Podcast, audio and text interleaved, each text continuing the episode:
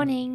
Chào mừng các bạn đến với podcast Nghe Nói Là, nơi chúng mình cùng hóng hớt đủ thứ chuyện rồi cùng bàn luận xem những thứ tưởng thế có thật là vậy không nhé.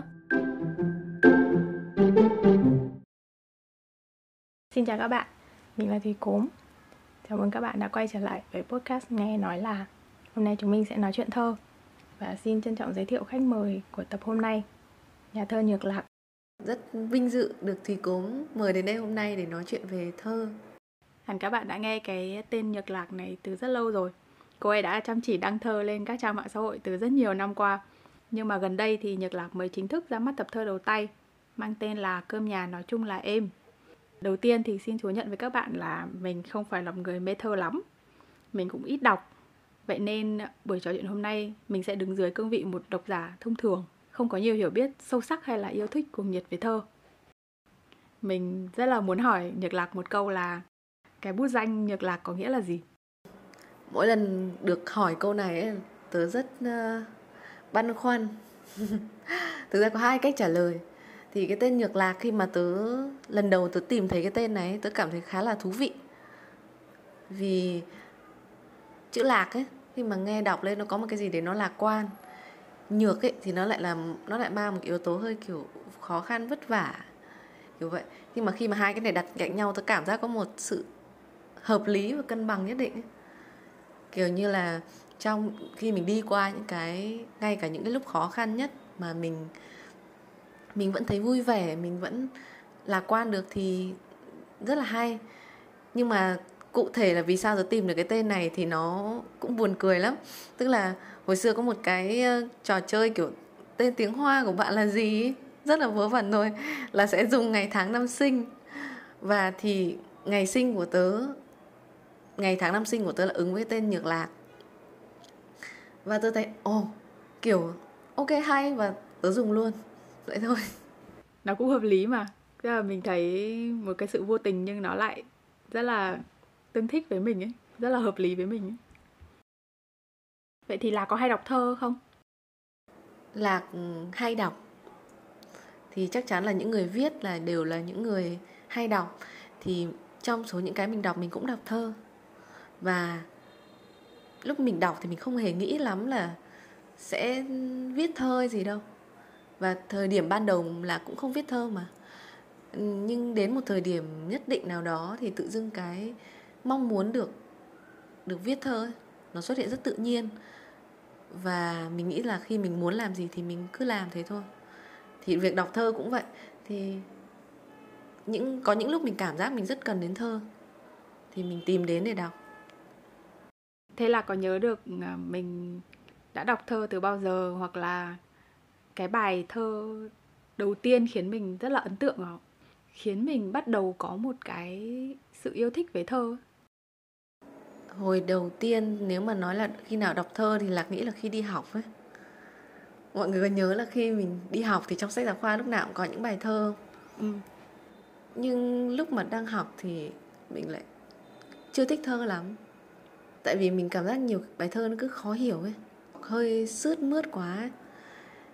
Nhưng mà đến một cái thời điểm nào nhỉ, có lẽ bắt đầu cũng khá tình cờ là khi Lạc đọc thơ của Trần Dần và Lưu Quang Vũ.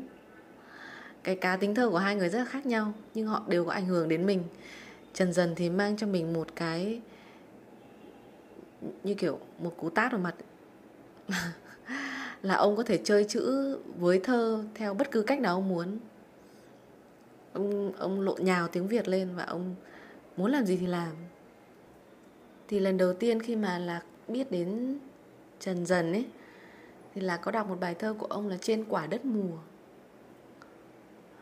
Ông có những câu kiểu như: tôi nhất thích công tác ở quả đất mùa, miền miền sầm uất thị thành mùa, bộ hành như giáo mát tủa mùa, tàu mùa tấp nập còi mùa, trong mát mặt trời mùa, ngực mùa len lụa phố mùi mùa. Kiểu vậy. Thì khi đọc mình cảm thấy kiểu wow, nó có một cái nhịp rất hay mà nó ập vào người mình. Thì khi mình đọc lên mình đã thấy thích rồi, giống như mình được tắm trong cái bài thơ đấy luôn. Có một cái cảm nhận hoàn toàn khác về tiếng Việt, một cái ngôn ngữ mình bình thường sử dụng hàng ngày. Nhưng mà qua cái bài thơ đấy lại có vẻ vừa lạ vừa quen á. Đúng rồi, đúng rồi. Đấy là Trần Dần nhé. Nhưng khi Lạc đọc thơ của Lưu Quang Vũ ấy, thì lại một thái cực hoàn toàn khác. Lưu Quang Vũ viết những thứ rất đời thường và rất giản dị, cũng đầy suy tư. Thì khi Lạc đọc ấy, truyền cho Lạc một cảm hứng là thì ra chúng ta có thể viết như vậy. Chúng ta có thể truyền tải cái đời sống, cái suy nghĩ, cái cách sống của chúng ta vào thơ theo một cách rất dễ chịu và vẫn rất là tạo nên sự rung cảm ấy. Thì khi đó là mới nhận ra là thế giới của thơ nó rất rộng và có đủ đất cho tất cả mọi người được nói lên cái tiếng thơ của mình. Nếu mà để đọc thơ của hai người đấy thì cũng phải tương đối lớn một chút rồi đúng không? Tức là chắc ít nhất cũng phải tầm cấp 3 trở lên đấy nhở? Đúng rồi, Lạc nhớ là khoảng tầm cấp 3 đấy. Cái bài thơ đầu tiên mà mình đọc, cái bài thơ đầu tiên mình thích ấy là hồi mình học cấp 2. Đấy là một bài thơ trong phần đọc thêm của sách văn học. Và mình nghĩ là rất nhiều bạn biết bài này. Đấy là bài Tôi yêu em của Pushkin. Mà hồi đấy là mình, nói sao nhở, mình còn nhỏ này, mình chưa từng yêu đương gì, không có trải nghiệm gì hết, không biết gì về chuyện yêu đương. Nhưng mà khi mà mình đọc bài này, mình rất là xúc động với cái bài thơ này. Mặc dù chưa biết tình yêu là gì, nhưng mà mình có cái cảm giác, một cái cảm xúc mãnh liệt của nhà thơ ấy. Đến mức là sau đấy mình đã tìm thử bài này, bản đọc thơ tiếng Nga ấy. Đấy thì khi mà mình nghe được cái bản gốc tiếng Nga ấy, mình thấy nó có một cái sự da diết mà ngay cả khi mình không hiểu cái ngôn ngữ đấy, mình vẫn cảm nhận được cái độ da diết đấy. Nhưng mà mình vẫn rất là thích cái bản dịch thơ của dịch giả Thúy Toàn nhé, cái bản mà chúng ta quen thuộc nhất ấy. Tôi yêu em đến nay chừng có thể đấy. Đúng rồi đấy. Khi mà Lạc bắt đầu cảm giác có một chút xúc cảm với thơ ấy, là Lạc cũng mường tượng nhận ra là hình như thơ nó có một cái sức mạnh thì khá thú vị ấy. Mình có thể đọc một bài thơ mà mình không thể hiểu, nhưng mình vẫn thấy nó hay. Đấy là một cái cảm giác mình nghĩ là có thể bắt gặp trong thơ ca lẫn âm nhạc. Có rất nhiều bài hát mình nghe hoàn toàn không hiểu người ta hát gì, nhưng mình vẫn có thể thấy xúc động được với bài hát đấy. Thêm một cái fun fact nho nhỏ là cái bài thơ Tôi yêu em của Pushkin á, khi mà mình đọc bản gốc lẫn bản dịch tiếng Anh á, thì có một chi tiết nhỏ mà khi dịch sang tiếng Việt đã bị lược mất. Cái tên gốc của nó là Tôi đã yêu em, chứ không phải là tôi yêu em. Nên là đặt cái động từ đấy vào trong quá khứ rồi. Nên là mình cảm thấy là wow, cái xúc cảm của bài thơ nó còn tăng lên một phần nữa. Cái cậu vừa nói tôi rất là thích, cái mà tôi đã yêu em ấy. Đó là mình có một cái gọi là gì nhỉ? Một cái nhìn khác sâu hơn về cái bài thơ đấy đúng không? Ừ đúng rồi. Kiểu giống trong tiếng Anh thêm ED vào cái bài thơ Tôi yêu em cậu vừa đọc ấy, làm nhớ, tớ nhớ lại bài Diễm xưa. Khi mà Trịnh Công Sơn ông đã chia tay cô Diễm rồi, cô người yêu đầu tiên ấy, và nhìn thấy người yêu của mình đi bên cạnh người yêu mới ấy, đi ngang qua mình. Thế là một cái cảm giác rất là đau đớn. Ông đã viết bài Diễm xưa để tặng cô, và ông cũng viết một cái bài là Có một dòng sông đã qua đời. Cái câu này nghe rất là kiểu cứa vào lòng ấy. Rất là giống cái câu kết của bài Tôi đã yêu em, cầu cho em được người tình như tôi đã yêu em. Trời ơi, mình vừa thấy một cái sự tha thiết mà cũng có một chút ngạo mạn trong đấy ấy. Nói là đúng. Không ai yêu em nhiều như tôi đã yêu em đâu ấy. Đúng, nên là hồi mà tớ làm cái đêm thi ca đầu tiên ở Hà Nội ấy, là tớ cũng dùng một số tác phẩm của Trịnh Công Sơn ấy. Tại vì với tớ thì Trịnh Công Sơn là một nhà thơ rất rất thơ. Vậy thì cái tác giả yêu thích của cậu là ai? Cậu có một tác giả yêu thích hay không? Hay là đọc là thích các bài thơ lẻ thôi, chứ không thích đặc biệt một tác giả nào? Vừa nãy thì tớ có nhắc đến tên Trần Dần đấy. Trần Dần này, Du Tử Lê, Lưu Quang Vũ, Đồng Đức 4. Thì nói chung ấy, tớ vẫn cũng có những nhà thơ mình thích, nhưng mà nhìn chung tớ sẽ thích cái tác phẩm hơn. Tớ sẽ cố gắng nhìn nhận vào tác phẩm hơn là một con người cụ thể. Bởi vì tớ vẫn tin rằng tác phẩm và tác giả là hai thứ độc lập với nhau. tớ nghĩ và khi mình thấy một tác phẩm hay thì mình cứ giữ cái tác phẩm đó là mình thấy hay, đừng cố gắng đào sâu hơn về tác giả. Tớ nghĩ vậy. Tức là tất nhiên mình ngày xưa mình đi học mình có tìm hiểu về tiểu sử của tác giả để hiểu hơn về hoàn cảnh ra đời bài thơ, đúng không? Nhưng nó cũng dễ làm cho mình bị một cái là khi mình biết nhiều hơn về tác giả và đặc biệt là đời sống riêng tư của một cá nhân ấy, và mình quay ngược trở lại mình bị ảnh hưởng với cái tác phẩm đấy, thì theo tớ là không nên. Mình cứ giữ một lòng khách quan và trung thực với những thứ mình đọc, mình nghe, và chỉ thế thôi. Có bao giờ Lạc rơi vào cái tình huống là khi mà mình biết về đời sống của tác giả này, rồi hoàn cảnh ra đời của cái tác phẩm đấy này, và nó đem tới những cái ý nghĩa mới hoặc là một cái cách hiểu khác về cái tác phẩm mà mình nghĩ rằng mình đã từng nghĩ rằng mình rất hiểu không? Có chứ. Đó cũng chính là lý do mà tớ đã làm đêm thi ca đấy. Thì ví dụ như là cậu có biết một bài hát khá nổi tiếng với giọng hát của Tuấn Ngọc là bài Ngậm Ngùi, phổ nhạc của Phạm Duy. Tớ biết ca sĩ đấy nhưng mà tớ chưa nghe bài đấy. Thế thì tớ sẽ đọc một đoạn cũng ngắn thôi. Bài hát đó mọi người hay biết đấy là do Phạm Duy phổ nhạc, nhưng mà có lẽ không hẳn ai cũng biết đấy là một bài thơ của nhà thơ Huy Cận. Và bài thơ đó nó như thế này: nắng chia nửa bãi chiều rồi, vườn hoang trinh nữ xếp đôi lá dầu, sợi buồn con nhện răng mau, em ơi hãy ngủ anh hầu quạt đây, lòng anh mở với quạt này, trăm con chim mộng về bay đầu giường, ngủ đi em mộng bình thường, du em sẵn tiếng thủy dương mấy bờ, cây dài bóng xế ngẩn ngơ, hồn em đã chín mấy mùa thương đau, tay anh em hãy tựa đầu, cho anh nghe nặng trái sầu rụng rơi. Thì cái lần đầu tiên mà tớ nghe bài hát này, tớ vẫn nghĩ rằng là đây là một bài hát về chuyện tình yêu đôi lứa, mà nó hơi buồn ấy, đúng không? Kiểu một chàng trai nói với người yêu là hãy ngủ đi em mộng bình thường, anh đã ở đây để du cho em ngủ.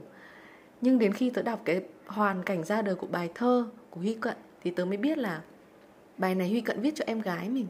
Thì hồi đó thì nhà Huy Cận rất là nghèo và ông phải đi làm xa ấy, để đỡ đần cho cha mẹ. Thì khi hồi đấy thì không có điện thoại, mạng internet, thì phải nửa năm sau thì khi mà ông quay trở về nhà để thăm nhà ấy, thì mới biết được là người em gái của mình đã bị bệnh đậu mùa và mất rất là sớm. Thì khi mà ông đi ra vườn và nhìn thấy mộ của em ấy, thì mộ em cây đã phủ kín rồi. Và trong cái nỗi xót xa và cái nỗi đau buồn khi em mất mình không ở đó ấy, ông đã viết ra bài thơ Ngậm Ngùi. Thì bài thơ này tớ đã đọc trong đêm thi ca ở Hà Nội. Và sau khi bọn tớ đọc bài thơ này, tớ kể câu chuyện này và bọn tớ hát lại bài hát này, thì tất cả mọi người đã nghe nó với một tâm thế hoàn toàn khác. Có ai khóc không? Rất nhiều người khóc. Và nó rất là hay. Tớ nhận ra là đấy, cái việc mình tìm kiểu cái hoàn cảnh ra đời bài thơ ấy, nó giúp cho mình hiểu sâu hơn về cái bài thơ đó. Tuy nhiên cái mà vừa nãy mình nói nó lại một cái khác nữa. Ý tớ là mình không gắn cái hoàn cảnh cá nhân của cái nhà thơ ấy để nó ảnh hưởng đến mình khi mình tiếp nhận một tác phẩm. Mình có thể hiểu là hồi đó cái bài này được viết cho ai và nó muốn nói chính xác cái điều gì, thì mình sẽ hiểu sâu sắc hơn với một cái cảm xúc khác.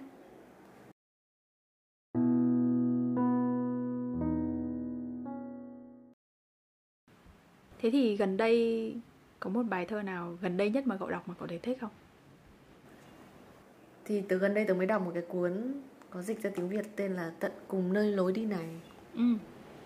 Tớ cũng có cuốn đấy. Của Shel Silverstein Stein. Nó cũng như một cú tát vào mặt tớ. Nó tức là nó khiến tớ nhận ra là cái thế giới của thơ nó rộng ấy.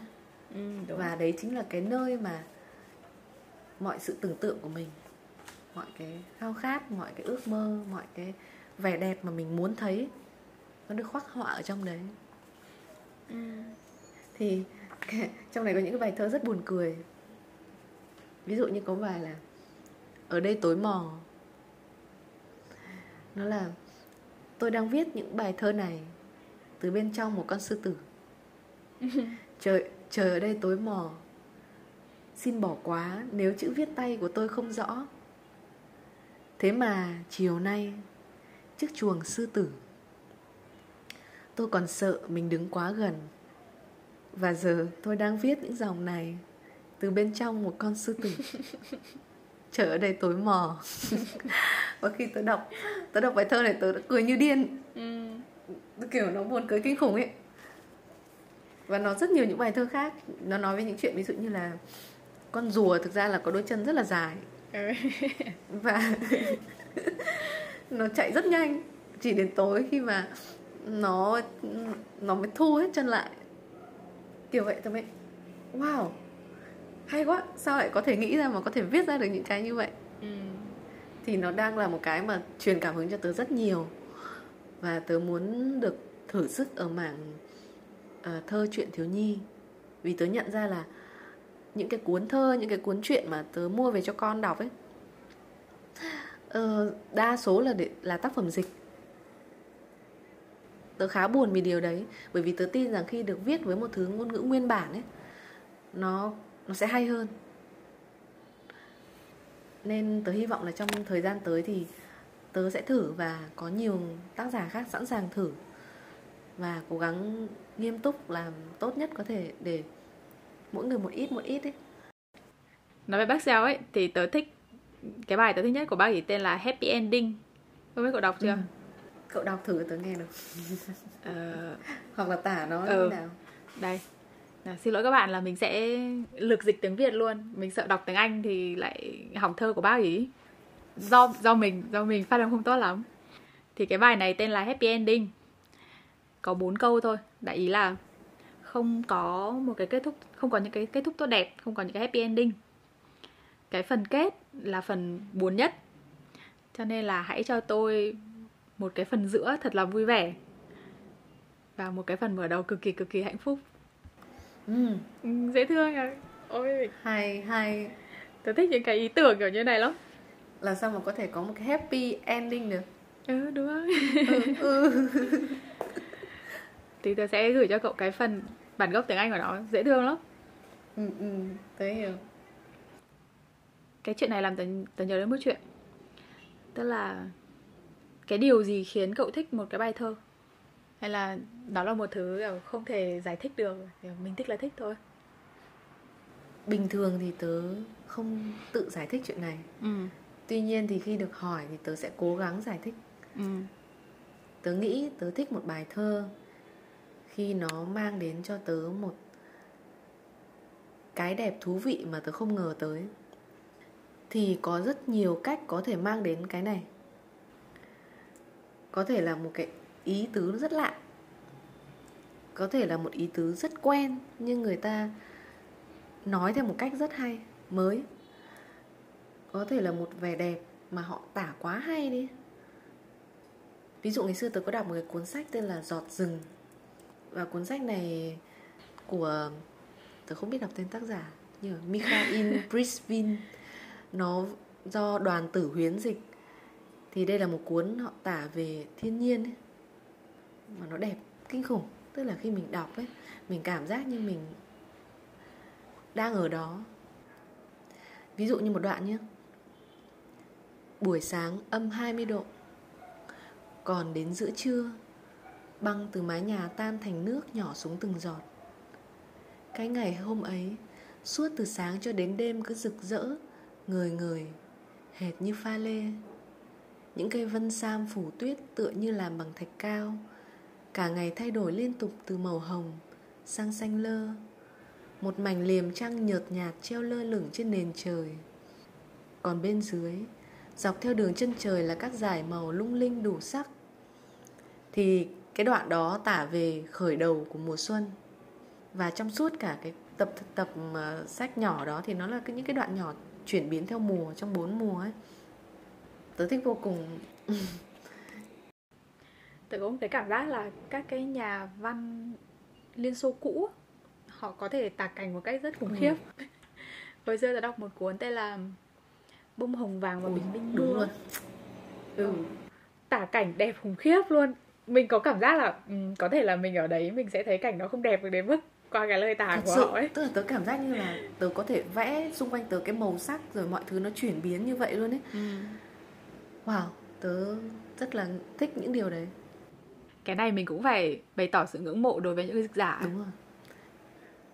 Nhưng cậu biết một điều buồn là gì không? Cuốn Giọt Rừng ấy gì? Nó ế khủng khiếp. Tức là khi ngay cả khi nó đã bán với giá là 5.000 một cuốn sách, không ai mua. Các bạn đang nghe podcast hãy đi tìm ngay quyển này. Trời ơi. Tức là tớ muốn khóc luôn. Tớ đã phải mua. Một lúc là tớ mua 10 cuốn và tớ đi giải khắp nơi. Hãy đọc đi. Hãy đọc đi. Gần đây có một cuốn tớ thấy dịch cũng rất là hay, là Thời Nắng Lỵ. Một cuốn gốc Đức, tiếng Đức. Mà tớ đọc cái phần dịch ấy, mình cảm tưởng như đây không phải là văn dịch mà giống như là một tác giả Việt Nam viết vậy. Tớ nhớ không nhầm thì cái cuốn đấy cũng được giải dịch của Bộ Xuất bản hay cái Cục Xuất bản gì đấy. Và nó cũng rất ế. Ế khủng khiếp luôn. Nhắc đến chuyện ế thì có một câu tớ cũng rất hay được hỏi. Đấy là chị có ngại khi mà ra thơ không? Tại vì thơ là một trong những thứ bán ế nhất mọi thời đại. Và tớ cũng công nhận điều đấy. Tức là các nhà xuất bản thì họ cũng phải sống chứ đúng không? Nhưng mà thơ không bao giờ có một tác phẩm bestseller là thơ. Công nhận.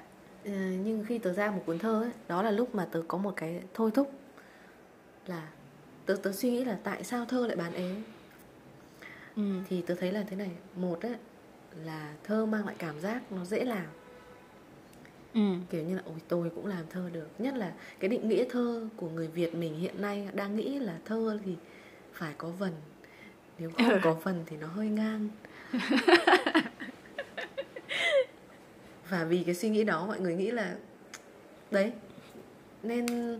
Và tớ bắt đầu tớ nghĩ rằng là tớ sẽ làm một cái gì đó để mọi người đến gần với thơ hơn. Và đó là lúc mà tớ nghĩ rằng tớ muốn làm một cái đêm thi ca. Thì tớ nhận ra là khi mà mình có một cái không gian và mình bán vé, mình bắt mọi người phải đến ấy. Mọi người phải trả tiền và phải đến ấy. Thì mình có thể dẫn dắt mọi người vào cái không gian thơ đấy. Và khi người ta đã ở trong đấy rồi ấy, mình được toàn quyền. Mình. Và đến nay thì tớ đã làm được 2 đêm thi ca ở Hà Nội và Sài Gòn rồi ấy. Thì nó giúp tớ xác nhận rằng điều đấy đúng.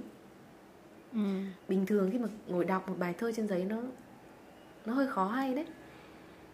Trừ khi mình là một người thích thơ, còn không thì hơi khó để mà đọc. Nhưng khi mình được ở trong một bối cảnh nó giàu tính thi ca, được nghe một cái câu chuyện dẫn dụ về bài thơ đó và có người đọc một cách diễn cảm cho mình nghe, thì nó đi vào lắm. Cả 2 đêm tớ làm, tớ nhìn xuống và đều thấy mọi người khóc rồi cười. Và những tràng pháo tay hay là những lời mọi người, những feedback ấy, sau đó quay trở lại thì đều khiến tớ thấy rằng là mọi người bảo là em đã thấy thích thơ hơn. Em nhận ra ồ, thì ra tiếp cận theo cái cách tiếp cận này thấy nó hay hơn hẳn. Thấy mình hiểu cái bài thơ đó hơn, giống như bài thơ Ngậm Ngùi mà tớ vừa kể cho cậu nghe. Tớ nhận thấy là với hầu hết các cái môn nghệ thuật thì nó đều như vậy. Tức là ví dụ như là mình nghe nhạc, mình nghe qua đĩa, chắc chắn là mình sẽ không thấy cảm xúc bằng khi mà mình nghe trực tiếp. Hoặc là mình xem tranh, mình xem qua cái ảnh chụp lại trong sách các thứ, không thể cảm xúc bằng cái việc mà mình xem cái tranh đấy trực tiếp. Đúng. Nó phải có cái không gian phù hợp, phải có cái cách tiếp cận phù hợp ấy. Đúng. Và tớ cũng nhận ra là nó có một cái ranh giới, tớ cố gắng xóa nhòa các ranh giới. Tức là tớ không, giống như ngay trong thơ ấy, người hay nói rằng là mọi người hay nghĩ là thơ thì sẽ có vần, đúng không? Nhưng mà thế giới của thơ thì nó rộng hơn vô cùng. Và thế giới của nhạc cũng vậy. Đúng. Và khi tớ có một cái trải nghiệm với âm nhạc thì tớ nhận ra là nhạc và thơ nó hòa vào nhau. Thì đó là lý do mà trong cái đêm thi ca ấy, bọn mình cố gắng đan hai cái yếu tố đấy vào nhau. Và thậm chí là bọn mình làm những cái bài tiết mục gọi là tiết mục là thi ca. Tức là trong một bài có phần thơ và phần nhạc cùng đi với nhau, đan vào nhau. Và tớ lúc đầu khi chưa làm ấy, thì tớ cũng không biết là nó, thậm chí tớ chưa biết chính xác là sẽ làm như nào hay là liệu nó có hiệu quả không ấy. Nhưng mà đến thời điểm hiện tại thì tớ cảm thấy rằng nó là một thứ thú vị. Và tớ chắc là hy vọng trong tương lai tớ sẽ có thể làm thêm một số đêm như vậy nữa. Thế cho nên là Bob Dylan mới được giải Nobel văn học, đúng không? Đúng. Và tớ không hề thấy có một cái điểm mâu thuẫn gì ở đây luôn ấy. Cái khái niệm về văn học và thơ ca nó đã mở rộng hơn rất nhiều rồi.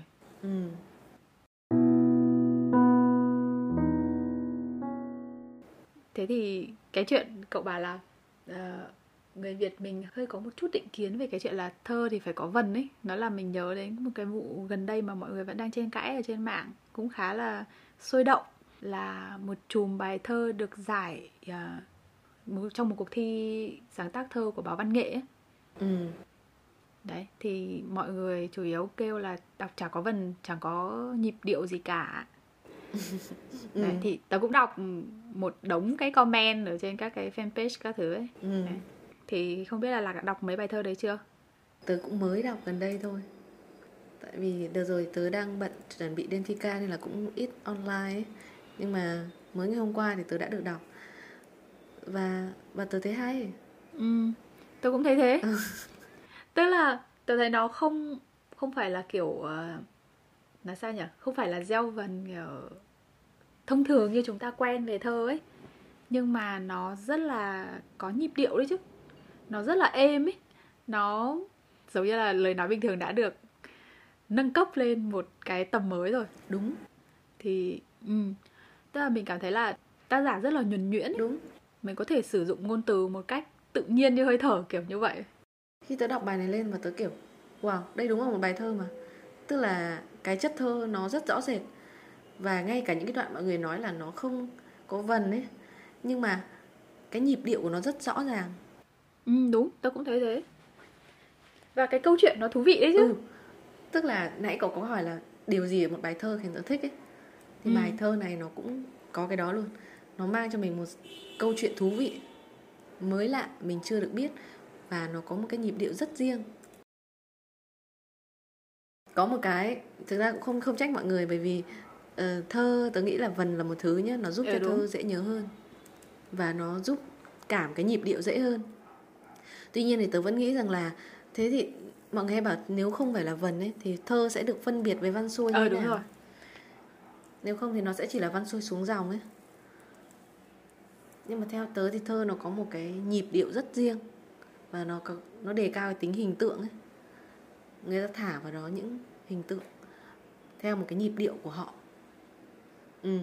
Và vần chỉ là một nhịp điệu thôi, một kiểu nhịp điệu thôi. Nhưng mà như tớ nói là thơ bây giờ đã rất rộng rồi. Và mỗi người lại chơi theo một cái điệu khác nhau. Ví dụ âm nhạc cũng vậy, đúng không? Có pop, có rock, có jazz. Thì đấy, tức là nếu mà mình chỉ mới biết trong một cái thể loại mà mình quen thuộc ấy, thì khi mình tiếp cận một thể loại mới mình sẽ thấy rất là khó hiểu. Thì ví dụ như ngày xưa khi mà tớ nghe rock ấy, tớ nói thật là tớ nhiều khi tớ không cảm được. Tớ thấy nó quằn. Nhưng mà tớ giữ ở đấy cái sự không hiểu ở đó. Chứ tớ không đưa ra một cái phán xét lúc đó. Và đến sau này khi mà tớ bắt đầu được bạn kiểu gửi cho nghe một số bài rock thì bắt đầu tớ hơi cảm được hơn ấy. Và tớ nhận ra là trong rock nó có một cái nội lực rất là lớn. Mình nghe mình cảm giác được cái sức mạnh đấy. Dù là thể loại nào ấy, nó cũng mang lại cho mình cái cảm giác đấy. Và tớ nghĩ là có thể là những người thích rock họ rất thích cái điều đấy. Cũng như là khi mình thích thơ, mình thích một cái nhịp điệu riêng, một cái cách chơi với hình ảnh riêng.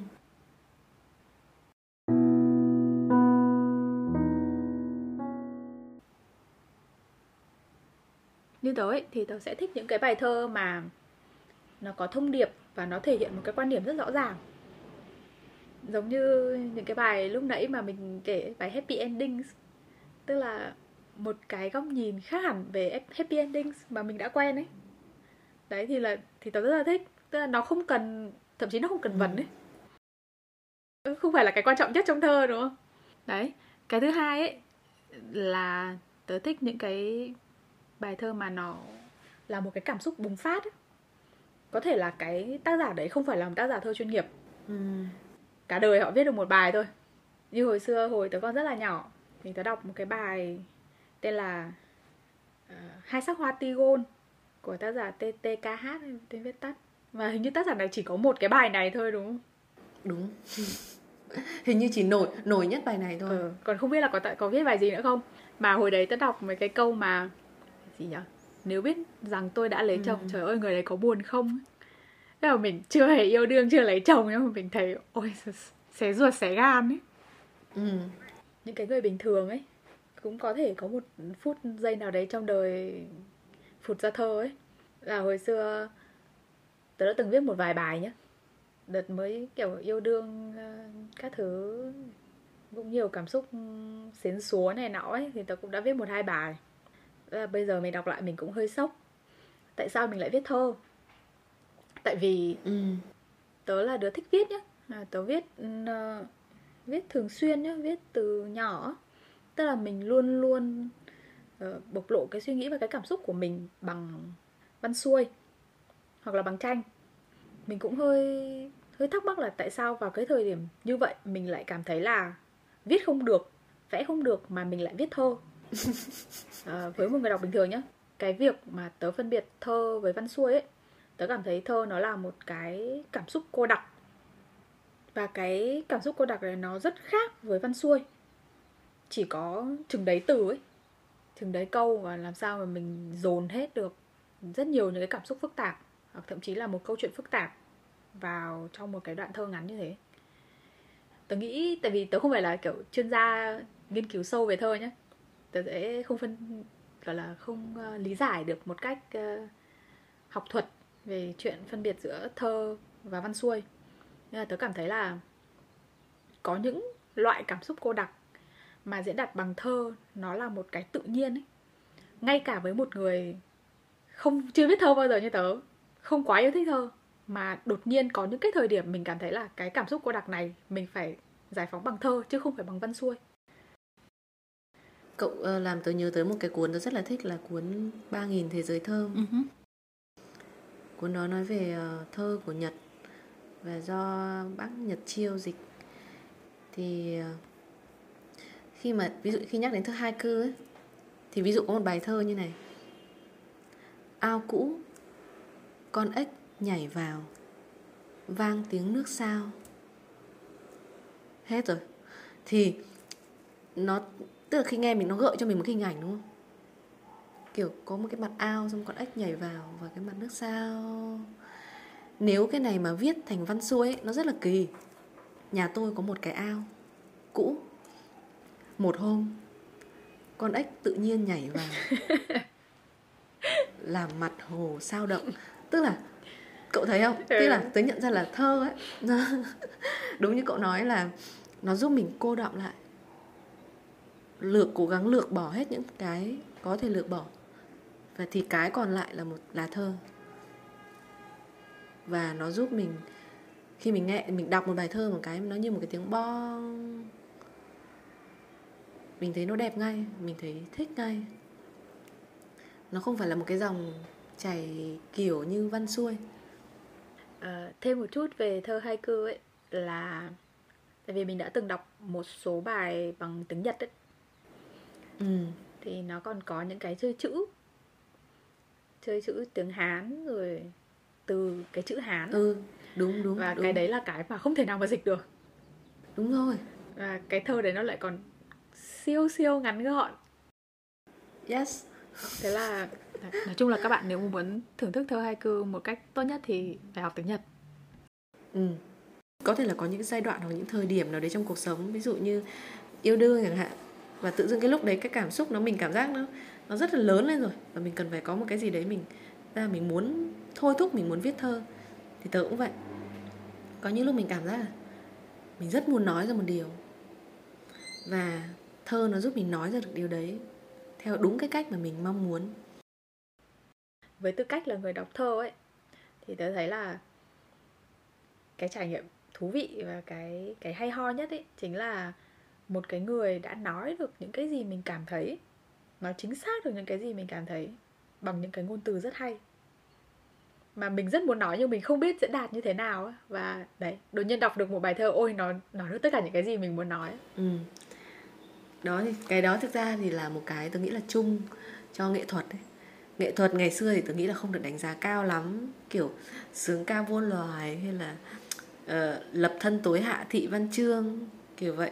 Nhưng mà đến một thời điểm thì bắt đầu mọi người mới nhận ra là âm nhạc, thi ca, văn chương nó giúp cho mình nhiều lắm. Nó có thể giúp mình xoa dịu, nó có thể giúp mình thức tỉnh. Ví dụ mình nghĩ, trước giờ mình cứ nghĩ này là đúng, nhưng mà lại có một thứ nó cho mình thấy không phải đâu, như này mới đúng này, kiểu vậy. Hay là thì đấy, thì hãy coi như đấy là một cái kênh để mình tìm hiểu, để mình hiểu hơn về chính mình ấy, chứ không hẳn là xã hội hay gì. Và có thể sẽ là một người bạn. Thì cái hôm tớ làm đêm thi ca ở trong Sài Gòn ấy, bọn tớ làm về chủ đề chúng ta lớn lên. Và nó đi theo một cái trình tự từ khi mình còn ấu thơ ấy, đến khi mình lớn lên làm kiểu teenager gì đấy, rồi lớn dần lên thôi. Mà mỗi khi mình nghĩ rằng mình đã lớn rồi ấy, thì cuộc đời sẽ trả lời cho mình là ôi chưa đâu man, câu chuyện còn dài lắm. Và nó rất hay. Trong cái hành trình bọn tớ đi đấy thì bọn tớ đã len âm nhạc, thơ ca vào cùng với những câu chuyện, cùng với cái hành trình lớn lên của mỗi người như vậy.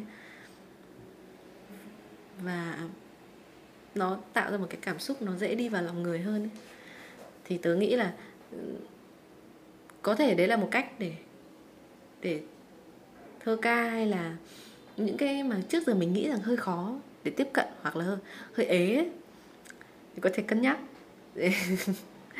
để tìm những cách tiếp cận mới. Bởi vì thời đại bây giờ nó cũng đã rất là thuận lợi cho mình rồi, mọi thứ đều cởi mở, dễ dàng.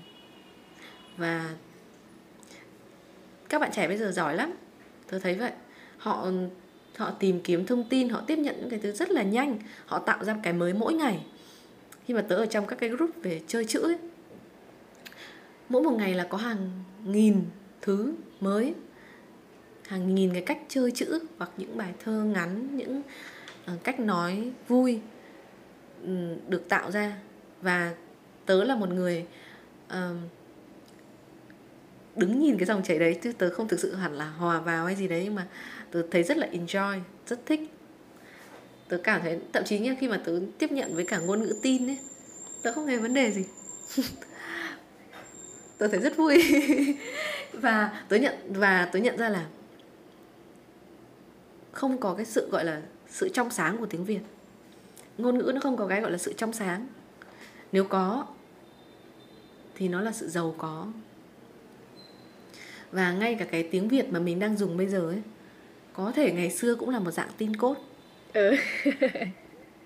Nhưng tớ tin rằng theo thời gian ấy, những thứ được chọn lọc, giữ lại, nó có lý do. Tại sao có những từ ngày xưa rất là xưa mà bây giờ nó đã thay đổi rồi. Và nhiều khi mọi người cứ tranh cãi là bây giờ mọi người đang dùng sai và phải dùng như thế này mới đúng ấy. Thì tớ không nghĩ vậy. Tớ nghĩ ngôn ngữ nó là một dòng chảy.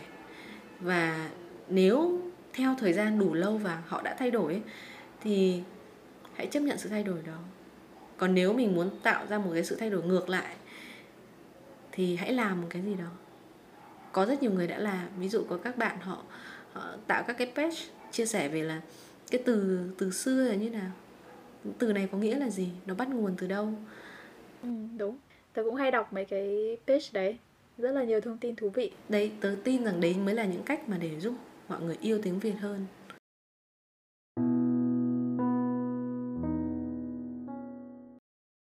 Vậy thì là có nhớ được cái bài thơ đầu tiên mà mình từng viết không?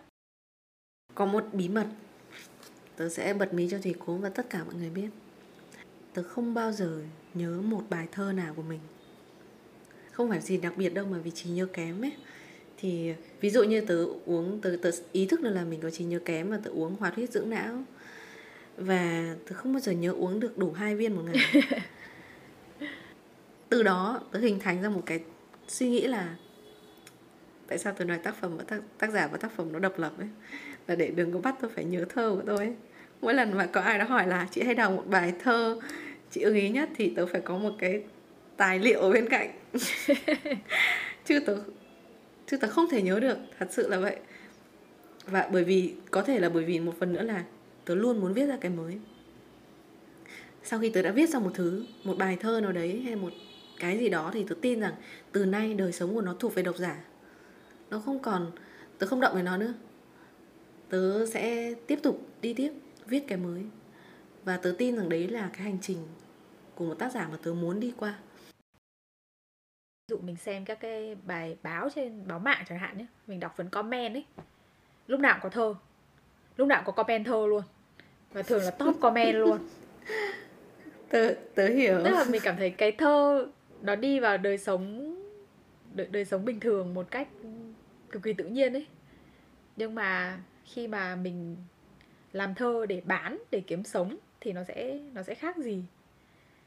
Và từ một cái người làm thơ vui vui như vậy cho tới cái việc mà mình làm thơ mình chuyên nghiệp thì nó có khác biệt lớn gì. Thực ra tôi thấy Việt Nam ấy là một dân tộc rất giàu tính thơ. Bản thân cái tiếng Việt ấy sinh ra để làm thơ. Ừ, đúng. Tiếng Việt mà dùng để làm kiểu nghiên cứu khoa học là khó lắm. Bởi vì cái tiếng nó có quá nhiều cảm xúc ở trong chính ngôn ngữ luôn ấy. Không cần nói gì đặc biệt, cứ nói một câu bình thường nó cũng ra thơ. Người nước ngoài nghe người Việt mình nói chuyện cứ như là chim líu lo. Quá nhiều thanh. Thậm chí tôi đã từng xem một cái chương trình trên truyền hình là có một làng ở Bắc Bộ ấy, là cả làng làm thơ, cả làng nói chuyện với nhau bằng thơ. Ví dụ gặp nhau cái là Thùy sáng nay Thùy ăn cơm chưa, gì gì đó, tức là nói để hiểu không? Tức là họ nói chuyện với nhau bằng thơ, thường là thơ lục bát. Thì tớ thấy dễ thương. Thực ra tớ không có vấn đề gì chuyện này lắm, mỗi lần tớ nhìn thấy thấy họ dễ thương. Và thậm chí là nhiều cái ví dụ như là các ông uống nước chè tươi với nhau cũng xuất khẩu thành thơ. Nói ra văn thở ra thơ đấy, đúng không? Đúng rồi, và tớ thấy dễ thương. Còn về chuyện gọi là chuyên nghiệp ấy thì thứ nhất ấy, tớ nghĩ tớ không phải là một nhà thơ chuyên nghiệp. Thậm chí tớ hơi ngại cái từ nhà thơ. Tớ luôn nói là tớ là một người viết, một người làm thơ. Và tớ biết mình ở đâu ấy. Tớ biết mình, tớ chỉ đơn thuần viết ra với một cái mong muốn là mình lúc đấy mình cần viết. Và cái may mắn là khi mình viết ra nó có thể chạm đến được một số người nào đó, họ đọc và họ thấy được an ủi. Hay là như hôm mà tớ làm sự kiện ra mắt sách ở Sài Gòn rồi làm đêm thi ca thì có những bạn đến và nói là em đã đọc chị từ hồi em học cấp 3 ấy, cho đến khi em đi du học rồi em về nước rồi em đi làm rồi các thứ, rồi em vẫn đang đọc. Thì mỗi lần đọc em cảm thấy được, mỗi lần em cảm thấy bị căng thẳng này, em bị có quá nhiều vấn đề trong cuộc sống ấy, thì lúc đấy lại tự dưng em lại đọc được một bài nào đấy của chị và em thấy được động viên, thấy được xoa dịu. Thì tôi nghĩ là đấy là một cái vui, một cái may mắn. Tớ viết thơ ra để xoa dịu chính mình, nhưng đồng thời gọi là hiệu quả phụ là nó giúp xoa dịu thêm cả những người khác nữa. Nên tớ không có áp lực gì với việc ra thơ đâu. Kể cả việc làm đêm thi ca nó không phải xuất phát từ lợi nhuận. Tớ sống tốt bằng một nghề khác. với tớ thì việc khi mà ra một cuốn thơ hay làm những cái sự kiện về thơ ấy, nó giúp cho mình nhìn rõ cái con đường mình đang đi. Nếu mình cứ viết mãi tự do trên mạng và mình không ra một cái tác phẩm cụ thể nào hay một cái sự kiện cụ thể nào ấy, thì cũng được thôi, nhưng mà mình hơi khó để nhìn nhận rõ cái con đường đấy. Thì với tớ cái việc mà ra sách này, hay là việc, thậm chí tớ là một người ra sách khá muộn so với cái tức là từ hồi mà tớ bắt đầu viết cách đây nhiều năm thì đã có khá nhiều nhà xuất bản gợi ý tớ là hay là ra một cuốn ấy, nhưng mà tớ luôn cảm thấy chưa đủ, và nên là tớ cứ kệ. Thì đến một thời điểm khi mà nói chuyện với cậu ấy là tớ cảm thấy là đã đủ, và đây là lúc mà tớ muốn bắt đầu đánh dấu đánh dấu trên con đường đó bằng tác phẩm. Và khi mà có tác phẩm thì tớ mới nhận ra, như tớ nói ấy, là thơ thường ế, đúng không? Thì mình giải quyết cái chuyện ế đó bằng cách nào? Bằng cách thuyết phục người ta. Thì có thể một phần là tớ xuất thân từ agency quảng cáo ấy. Cái góc nhìn của tớ là gì? Làm thế nào để ngôn từ của mình thực sự thuyết phục được người ta mua hàng, chứ không phải là đi lướt qua đời nhau. Và thực sự là khi mà làm đến TTKH ấy, thì tớ có làm từ TTKH thứ hai là tớ làm với Tùng và Phúc. Thì Tùng cũng mang đến một số đĩa nhạc, Tùng mới ra album đầu tay và tớ cũng ra cuốn thơ đầu tay, và bọn tớ mang đến để bán như kiểu merchandise. Thì mọi người cực kỳ ủng hộ. Và trong cái không khí của việc là thơ ca đang thấm đẫm người mình ấy, thì cái khao khát được mua thơ, mua nhạc cho chính mình và để tặng cho những người khác nó dạt dào lắm. Nghe thì nó hơi marketing, nhưng mà đấy là cái cách mà các tác giả có thể chạm đến người đọc một cách dễ chịu hơn. Tại sao mình cứ phải có các cái sự kiện ra mắt là vì thế đấy, là để đến gần với độc giả hơn một cách trực tiếp, một cách rõ ràng hơn, và cho họ một cơ hội để hiểu mình hơn, mình cũng hiểu độc giả của chính mình hơn. Đó là một cái nhu cầu rất thực tế. Tớ thì lại không phải là kiểu tác giả mà muốn viết ra những thứ rất rất hay và tầm 70 năm sau khi mình đã mất thì bắt đầu nó nổi tiếng. Tớ không có nhu cầu đấy. Tớ muốn ngay thời điểm này, hôm nay họ đọc những điều mình viết, họ phải biết đến nó luôn không phải là kiểu mình nổi tiếng đâu, mà là họ biết đến những dòng thơ mình đang viết hôm nay, cái suy nghĩ của tuổi trẻ của ngày hôm nay. Và nếu mình kiếm tiền được từ nó thì sẽ là ngày hôm nay. Còn khi tớ mất rồi tớ không có nhu cầu. Lúc nãy Lạc bảo là cảm thấy không thoải mái lắm khi được gọi là nhà thơ đó. Cái này tớ rất hiểu. Tại vì tớ cũng cực kỳ không thoải mái khi mà xưng là họa sĩ ấy. Nhưng mà nhiều khi, ví dụ như là mình đi sự kiện hoặc là có những cái cần chính thống hơn một chút ấy, thì cái danh từ nghề nghiệp đấy nó dễ hiểu, mọi người có thể chấp nhận ngay, mình không phải giải thích nhiều. Chứ còn nếu mà thực sự để mà giới thiệu bản thân ấy, tớ sẽ không muốn dùng từ đấy đâu. Tớ sẽ thích là người kể chuyện chẳng hạn.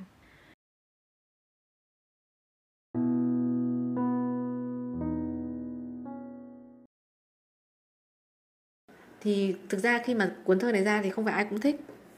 Tớ biết điều đấy. Tức là có những người cũng nói với tớ là viết như thế này thì tôi viết 10 bài một ngày cũng được. Thì lúc đấy thì tớ nghĩ là có thể đúng. Tức là nhưng mà họ không viết. Vấn đề của tớ là, như tớ hay nói, tớ rất biết tớ đang ở đâu.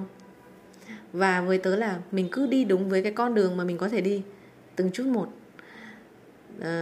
Ví dụ như tớ có bài thơ tớ có nói về chuyện là ta sống bình thường, nhớ thương cũng thường hay khóc, tủi thân khi đời khó nhọc, thêm vui với bát cơm đầy, ta còn đang sải bước đây, ngắn chân xin bước, đoạn này chậm thôi. Thì nó nói đúng chính xác về cái cách tớ nghĩ về cuộc sống của tớ luôn. Là tớ không mong đợi mình làm cái gì kiểu rất là một thể nghiệm mới hay là một cái gì đấy vĩ đại to tát cả. Nó là một câu chuyện của một người bình thường, và nếu cái người bình thường đấy có thể nói lên được tiếng lòng của mình và cả những người khác nữa thì đấy là một điều hay. Một bông hoa dại nở trên đường cũng có thể mang lại một cái đẹp trong một ngày của ai đó. Thì với những người mà họ nghĩ rằng thơ của tớ chưa hay ấy, thì tớ mong đấy sẽ là một cái động lực để họ viết. Bởi vì nếu mình làm ngày hôm nay mình thì nó sẽ ra một cái gì đó. Và nếu càng nhiều người làm thì càng tốt. Tớ thì thấy là cái việc không thích một tác phẩm nào đấy nó là chuyện bình thường. Ngay cả những tác phẩm kinh điển của thế giới, tài sản nhân loại thì mình vẫn được quyền không thích mà. Đó là những cái câu chuyện mình không đồng cảm được thế thôi.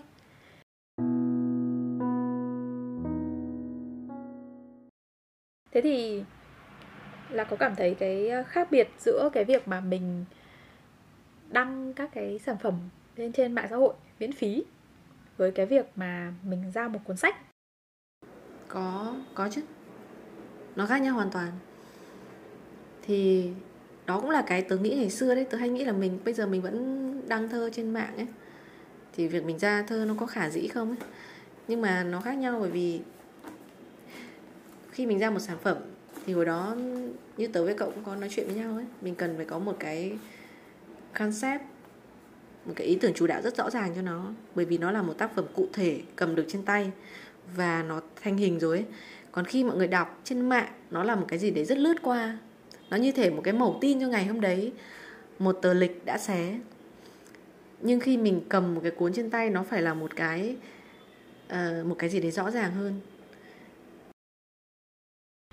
Dưới góc độ là một người từng làm nhà xuất bản ấy, thì tớ thấy là cái việc đấy là việc rất là khó. Khi mà mình đưa một cái tác phẩm, một cái tác giả đã có danh tiếng ở trên mạng và có một cái nhóm độc giả trung thành và đã quen cái việc là đọc các cái tác phẩm đấy miễn phí ở trên mạng xã hội ấy, thì làm sao mà để thuyết phục họ mua một cuốn sách? Thì ví dụ nhá, ngay cả đêm thi ca đi, khi bọn tớ làm ấy thì âm nhạc của Tùng thì Tùng đã ra đĩa rồi, và thơ của tớ thì cũng đã in sách. Thì tại sao người ta lại phải bỏ rất nhiều tiền đến một cái đêm, tốn công đi đến và để nghe? Thì nó có những cái như này. Thứ nhất ấy là bọn tớ có cái mới, bọn tớ sẽ luôn cài vào cả những cái mới và cả những cái cũ. Nhưng nó phải, thứ nhất nó phải có một cái ý tưởng chủ đạo rất rõ rệt để cái chương trình của mình nó chắc, nó có một cái thông điệp xuyên suốt. Thì sau khi nghe cả một cái buổi, họ sẽ biết là họ đã nghe cái gì, mục đích là đây là gì, cái ý tưởng, cái ý mà bọn mình muốn gửi gắm ở đây là gì. Họ cảm nhận được cái đấy. Và thứ hai ấy, là cái không thể phủ nhận được một cảm xúc trực tiếp, cụ thể, rõ ràng và mạnh mẽ hơn rất nhiều của việc nghe live, cũng như là việc cầm một cái cuốn sách ở trên tay và mở từng trang và đi được cái dòng chảy mà cái người tác giả ấy, họ đã sắp xếp ở trong đó. Khi mà những cái bài thơ được đi, rất nhiều bạn đã phản hồi lại cho tớ là có những bài trong này em đã đọc rồi và những bài chưa. Nhưng mà khi mà em đọc lại ở trên một cuốn sách ấy, nó vẫn mang lại một cảm xúc cực kỳ khác. Và nó có một cái dòng chảy xuyên suốt ở đây. Mình nhận ra là từ bữa sáng, bữa trưa, bữa tối, bữa ăn vặt, từ những cái suy tư của tuổi trẻ, của một cá nhân, cho đến khi cái cá thể đấy tìm được một người bạn đường, khi có con, khi ở sống trong một cái ngôi nhà tròn vẹn, một mái nhà, thì những cái cảm xúc đến thay đổi như nào. Thì họ đi theo một cái hành trình mà mình đã vẽ ra. Cái cảm xúc này nó khác hoàn toàn so với đọc một cái bài thơ, một bài viết nhỏ lẻ trên mạng. Là cảm thấy cái sự thay đổi trong sáng tác của mình ấy, nó đã diễn ra như thế nào? Tức là thời kỳ đầu khi mà mình sáng tác thơ nó như thế nào và bây giờ thì như thế nào? Cái này tớ nghĩ là ai mà đọc tớ lâu lâu thì cũng sẽ nhận thấy điều đấy. Tớ luôn cố gắng trung thực với con đường mình đã đi qua ấy. Hồi mà tớ trẻ hơn bây giờ thì tớ có nói là tớ luôn khao khát lớn lên là vì thế đấy. Khi mình cảm thấy mình chưa ổn, mình cảm giác là mình chưa đủ lớn, mình muốn được lớn lên và mình muốn trưởng thành hơn. Nhưng mà không thể. Khi mình vào cái năm mình 15 tuổi ấy, mình không thể nào suy nghĩ như cái năm mình 20, 25 tuổi được, mặc dù mình rất khao khát cái điều đấy. Thì cái hồi mà thủa mới viết ấy, tớ luôn khao khát được viết tốt hơn, nhưng tớ không biết làm như thế nào. Và mãi đến sau này, khi mà đi qua rất nhiều năm ấy, thì tớ mới nhận ra là chẳng có cách nào ngoài chuyện đi tiếp cả. Và mình, ngay cả bây giờ đi, tớ cũng thấy là mình còn nhiều cái chưa ổn. Và nhiều khi tớ cũng hay phiền lòng về chuyện đấy nhá. Nhưng rồi tớ nhận ra là mình phải trung thực với cái mình đang có và đi tiếp. Thì sau cái đêm thi ca Tớ làm ở Sài Gòn cũng có bạn lên và nói là em đang ở trong một cái ngưỡng rất là hoang mang của cuộc sống. Cái đoạn lớn lên nhỏ nhỏ mà lúc trước chị đã đi qua, mình nói, thì em đang cái đoạn đấy và em không biết là làm nào tiếp thế nào. Thì tớ có bảo bạn là chị còn qua đến mấy cái đoạn giống em rồi, tức là chị hoang mang kinh khủng luôn, nhưng mà cứ đi tiếp thôi, đi tiếp với cái sự hoang mang đấy. Và dần dần mình sẽ thấy, chắc chắn sẽ thấy, nhưng phải đi tiếp. Và nếu hôm nay mình viết chưa hay, viết tiếp. Nếu mình mong muốn được viết hay hơn ấy, viết tiếp, viết cho đến khi nào mình sẽ hay dần lên. Cái đấy nó sẽ chuyển biến rất từ từ.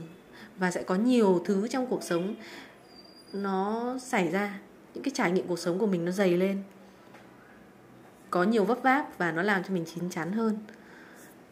Dần dần mình sẽ tốt lên, và phải tin vào điều đó, và phải đi tiếp, và phải trung thực. Đừng cố gắng lớn hơn trước cái lứa tuổi của mình có thể. Để thay đổi không khí một chút thì mình muốn Lạc đọc một bài thơ. Tức là trong kịch bản thì mình ghi là đọc bài thơ tâm đắc, nhưng mà nãy Lạc bảo là mỗi lần hỏi bài thơ tâm đắc là sẽ rất là đau đầu, đúng không? Thế nên mình xin yêu cầu luôn. Một trong những bài mình rất thích ở trong cái tập Cơm Nhà Nói Chung Là Êm ấy, là cái bài mà Mẹ Ơi Cái Nắng Dính Tay ấy. À, ok. Lần đầu tiên có người yêu cầu mình đọc thơ đấy. Còn thường một cái giờ chị sẽ đọc một bài thơ. Hiểu, nên là mình phải làm khác đi một tí. Là sẽ đọc cho mọi người nghe bài Mẹ Ơi Cái Nắng Dính Tay.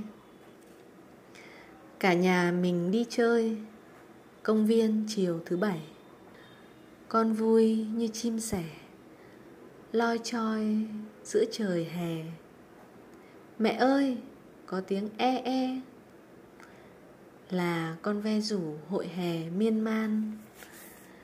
Mẹ ơi, có một con gián. Không đâu con gián, à nhầm, con ong. Mẹ ơi, có một cánh đồng. Ừ, là sóng cỏ mênh mông mượt mà. Mẹ ơi, có một đóa hoa. Là hoa nhài nở ngọt ngào thơm say. Mẹ ơi, cái nắng dính tay. Ừ, thôi để đó, như vậy cho thơm. Hết rồi. Cái phần bữa tối trong cái tập thơ đấy là cái phần mình rất thích, cho nên là mình cũng rất là mong chờ cái tập thơ thiếu nhi của Lạc. Mình nghĩ nó sẽ rất hay. Thông thường ấy thì cuối mỗi tập podcast mình sẽ có một cái mục nhỏ là giới thiệu phim hoặc là sách có liên quan tới chủ đề của cái tập hôm nay. Thế là Lạc có muốn giới thiệu phim hoặc sách gì không? Tớ nghĩ là tớ sẽ giới thiệu cái cuốn thơ mà tớ đã đọc từ đầu. Đầu tiên là tớ sẽ giới thiệu cuốn Cơm Nhà Nói Chung Là Êm của Nhược Lạc. Mọi người hãy mua ngay nếu chưa. Mà không biết còn mua được không rồi. Bên cạnh đó tớ nghĩ mọi người nên tìm đọc một cái cuốn thơ tiếng Anh đã được dịch ra tiếng Việt, Where the Sidewalk Ends, Tận Cùng Nơi Lối Đi Này, Shel Silverstein. Mình thì chưa từng có một cuộc trò chuyện nào chỉ về thơ bằng tiếng đồng hồ như thế này cả. Mong rằng là chúng mình đã mang lại một vài ý tưởng khác lạ cho các bạn, để cảm thấy rằng là thơ không phải là một thứ lẩn thẩn nữa. Rất là cảm ơn Lạc đã dành thời gian cho buổi trò chuyện này. Cảm ơn các bạn đã lắng nghe và hẹn gặp các bạn vào những tập tiếp theo nhé.